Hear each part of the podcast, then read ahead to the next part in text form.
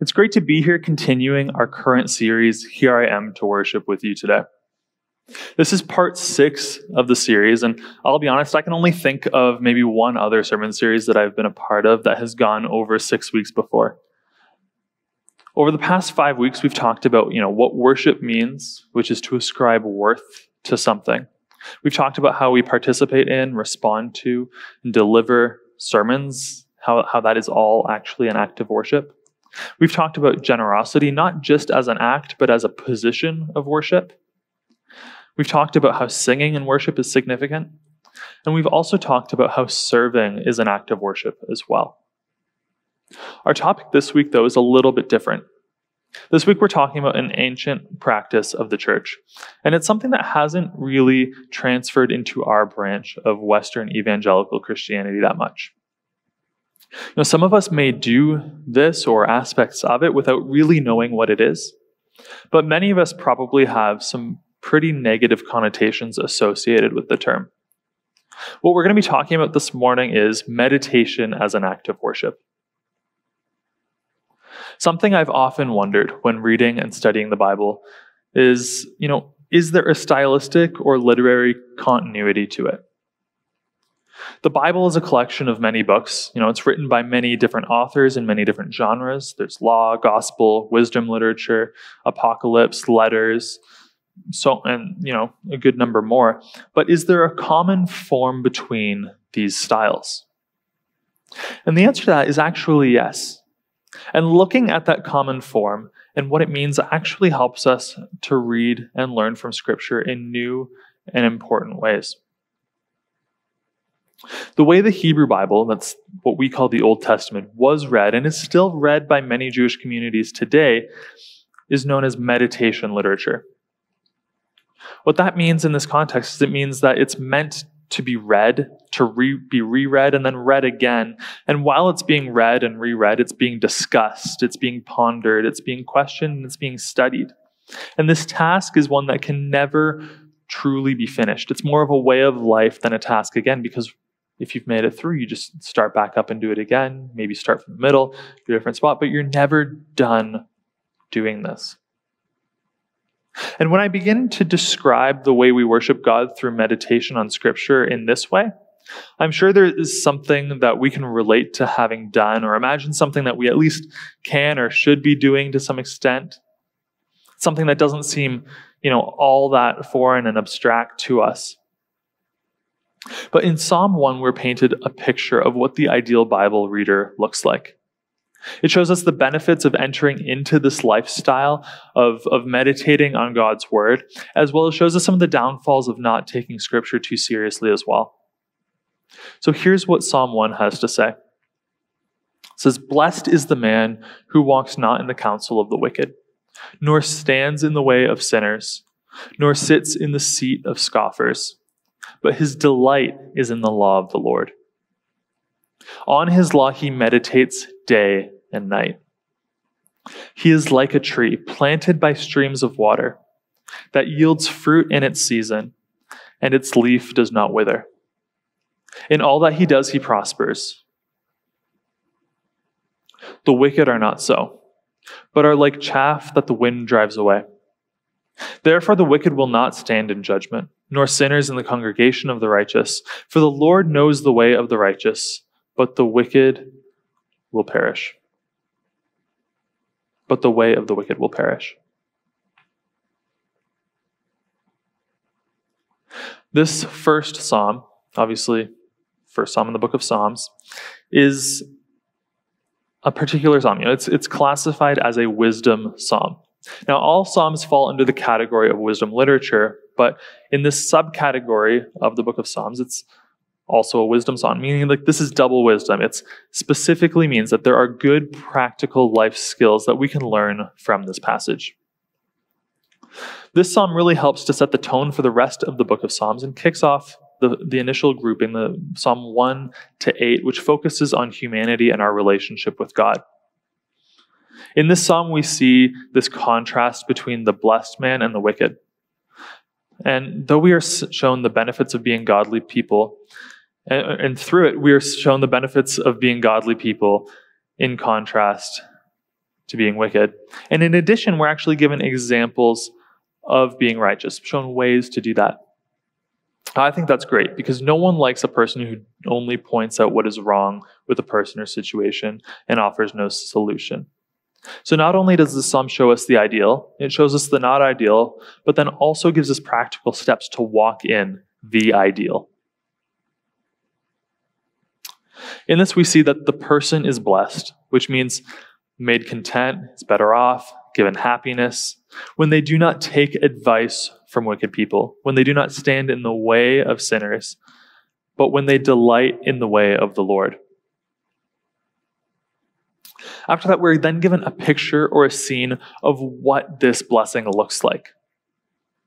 This blessing looks like a tree that is planted by streams of water.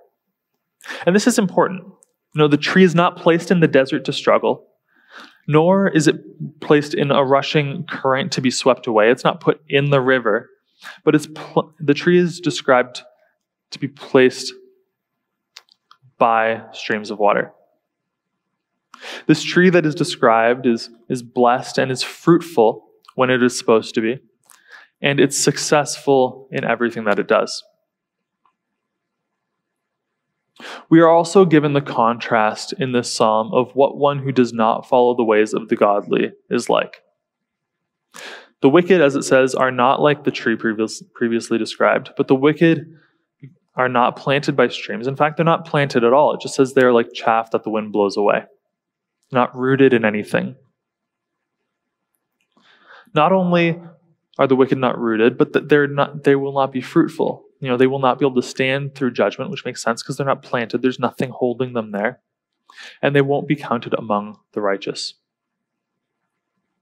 In the summary at the end, it tells us how God knows the way of the righteous, which has the implication that, you know, God has his care and watch on the righteous. But it says that the wicked will perish, or the way of the wicked will perish.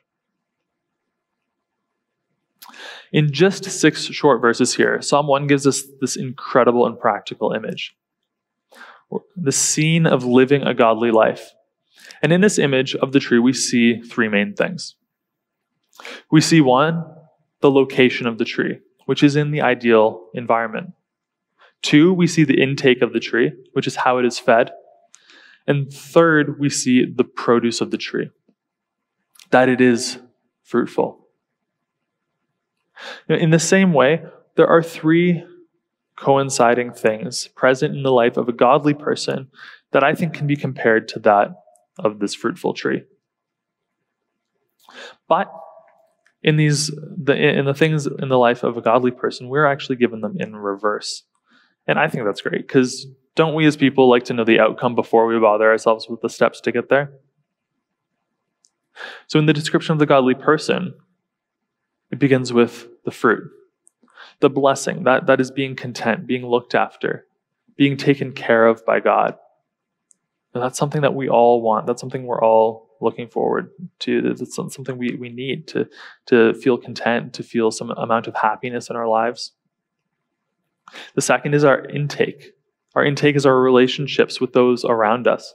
You know, are we receiving input from those who aren't following the way of God around us? Or are we uh, receiving our input from those who are following in the way of God. And the third is our location.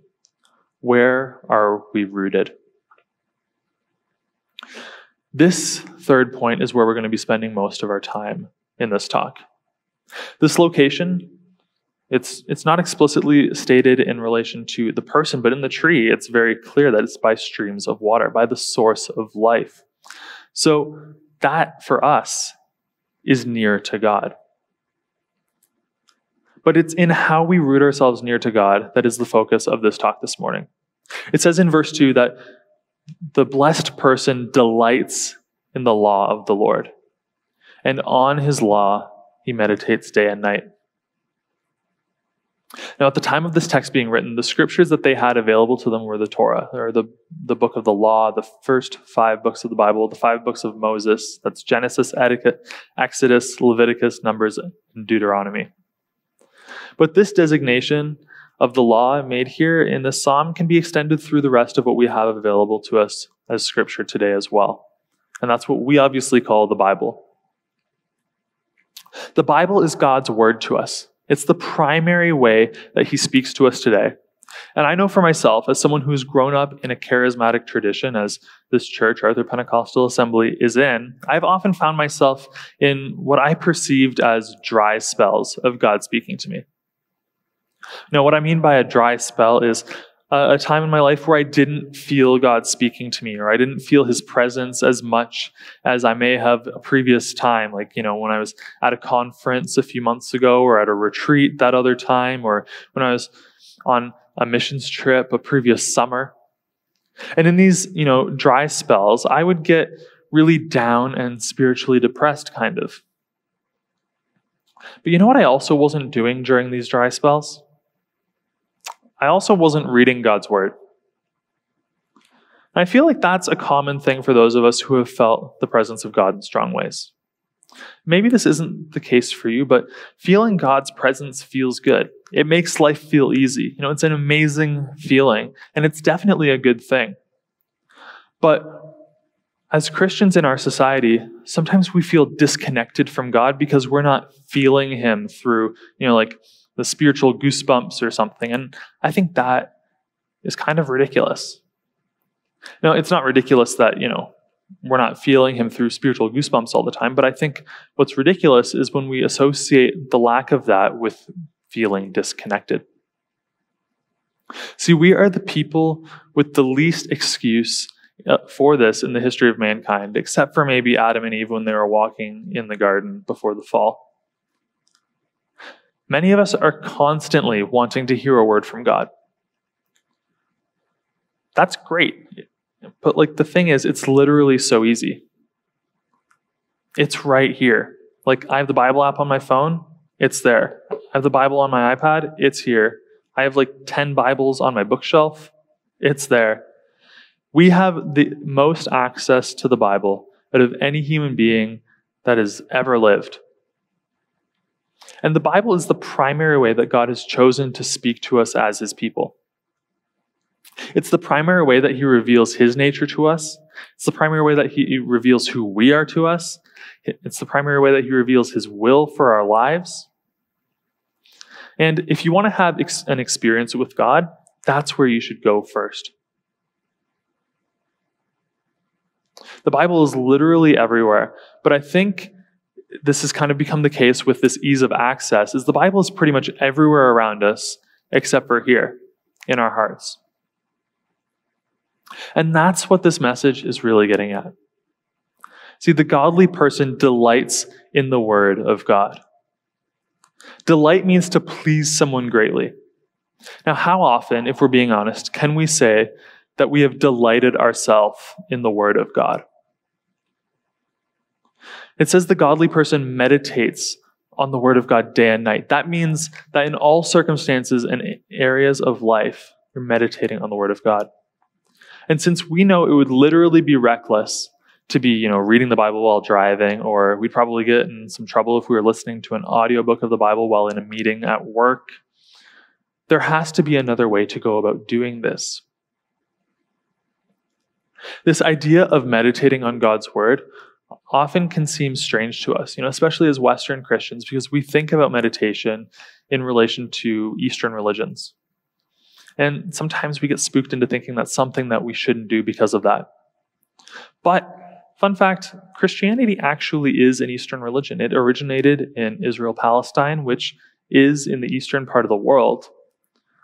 But even though that is the case, there are still some pretty significant differences between the Judeo Christian practice of meditation and other Eastern religious practices of meditation.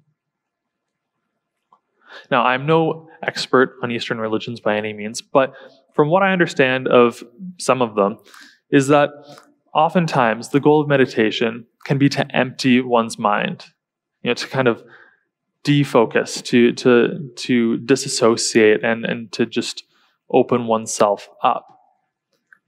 But that is not what the meditation we're talking about is about.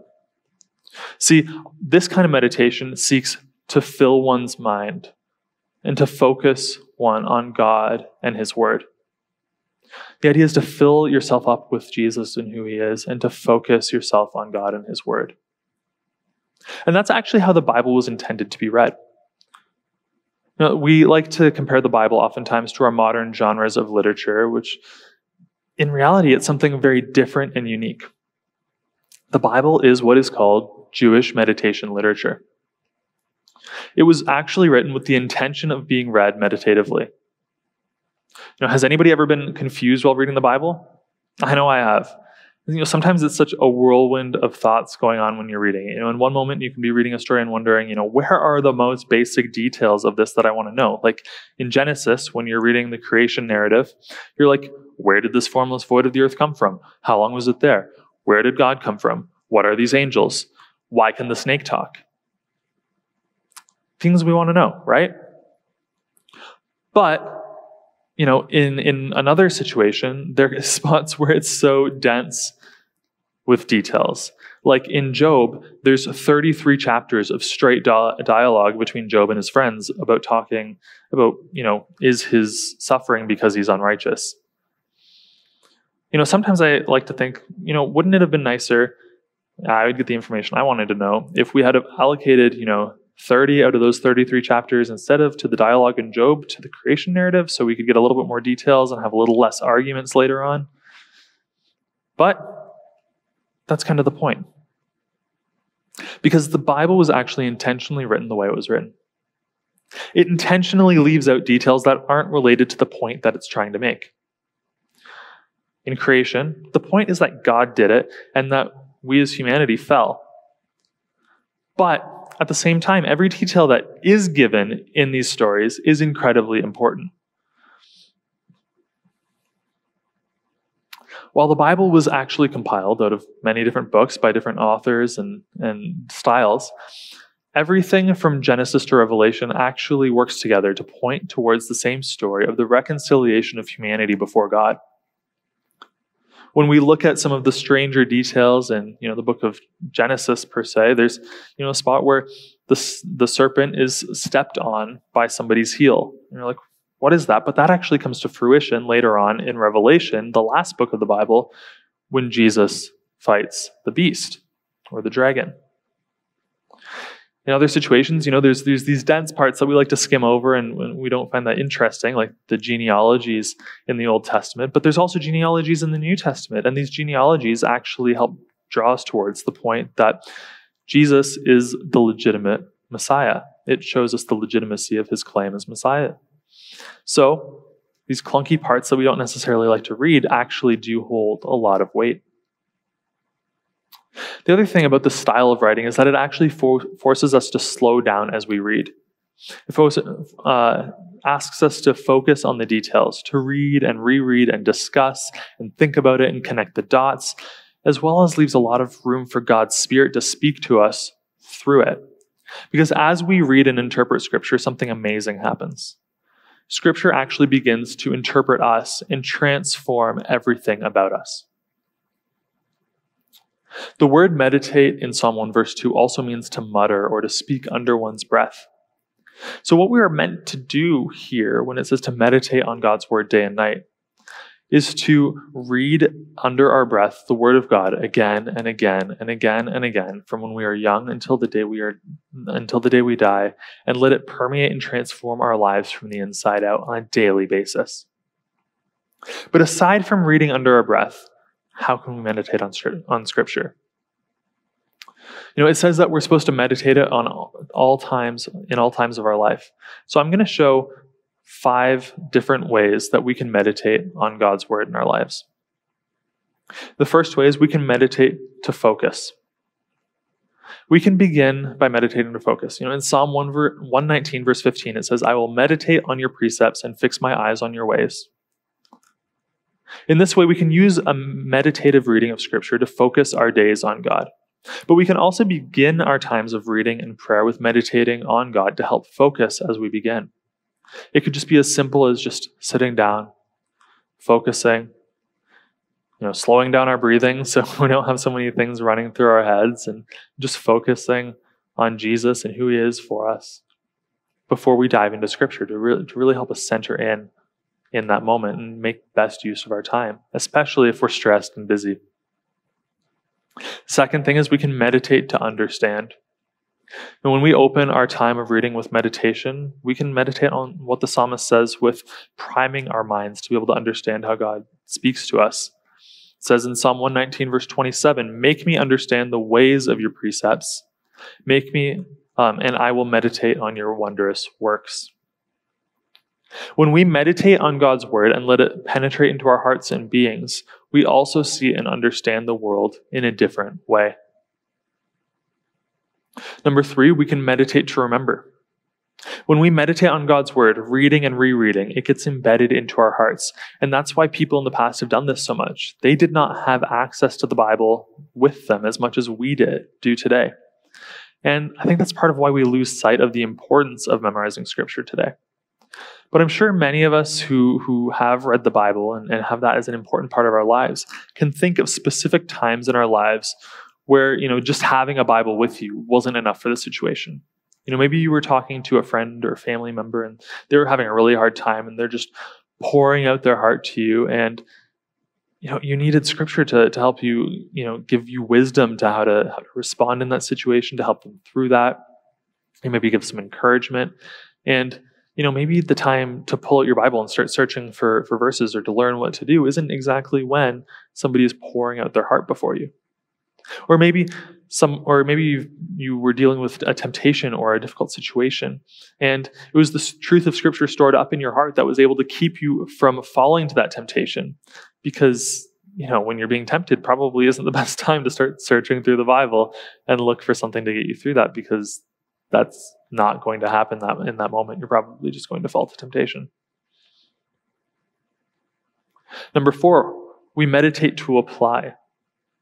Sometimes we need to read slower and to reread to, to gather what we need for life application in a passage. Some of my best times of scripture reading have been where I have sat down with a passage and just told myself, I'm, I'm just going to keep reading this over and over again until I have gathered a practical application from it.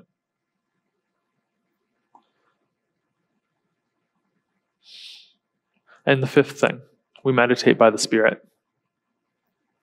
I think one of the coolest parts about Scripture is that while the Holy Spirit was inter- inspiring the writers of the text as they wrote it, He also inspires us as we read it as well, making Him both the author and interpreter at the same time in the same moment.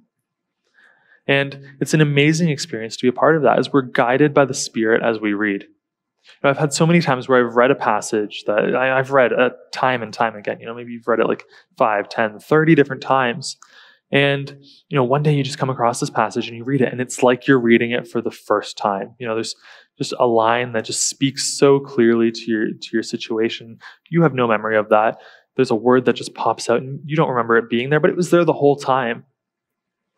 And that is the Holy Spirit inspiring us through Scripture. And it happens all the time. If you read the Bible enough, you will experience that moment. I have a friend who once said to me that he thinks it's just absolutely crazy and unrealistic to expect a pastor to be able to deliver a life changing sermon every single week. And I myself used to wonder how a pastor could even preach a new sermon every single week.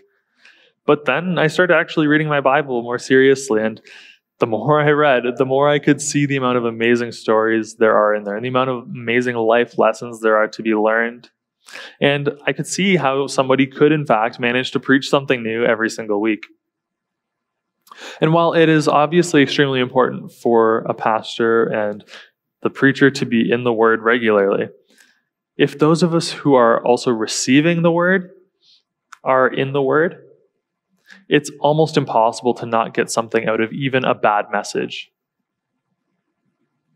And the reason for that is because the Word of God is transformative. You know, it's alive and active. It's sharper than a double-edged sword. And we should absolutely adore reading it. It should be the highlight of our day. Now, I am human too. I know that it won't always. I totally get that. But we should find joy in reading it. We should delight in reading the Word of God. You know, so many of us want a roadmap to life. It's in there. So many of us want acceptance. It's in there. So we all want love. It's in there. We want joy, it's in there. We want hope, it's in there. We want life eternal, it's in there. We want relationship, it's in there. We want friendship, it's in there. And some of us even crave discipline and correction, and that is in there too. Nothing can ever be more fulfilling in our lives than planting ourselves close to God, close to our life source. And when we do that, we receive the fruit of blessing and we are able to pour that out onto the rest of the world. And this all starts from drawing from the spring of life that is Scripture, that we have in our hands, our backpacks, our desks, our pockets with our phones, and ideally also our hearts.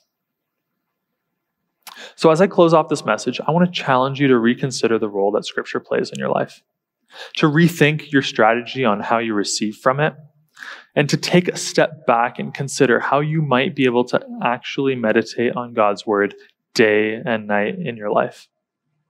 So I'm going to close in prayer. God, thank you for your word. Thank you that we have it available to us. Thank you that we have it so accessible that we can literally read it whenever we want. But God, we also pray that you, you would show us the importance of having it imprinted on our hearts, God, that you'd show us the importance of knowing it, of having it applied in our lives, of not just reading it and saying, yep, that's okay, but to actually apply that and use it and memorize it and, and to share it with those around us, God. And pray that, that recognizing this as, as you know, a lifelong task is something we do over and over and over again. Something that, that is forever on our minds, God, that, that you would transform our hearts through that and change our practice so that we can grow closer to you than never before. Before. That we thank you for who you are. I ask this all in Jesus' name. Amen.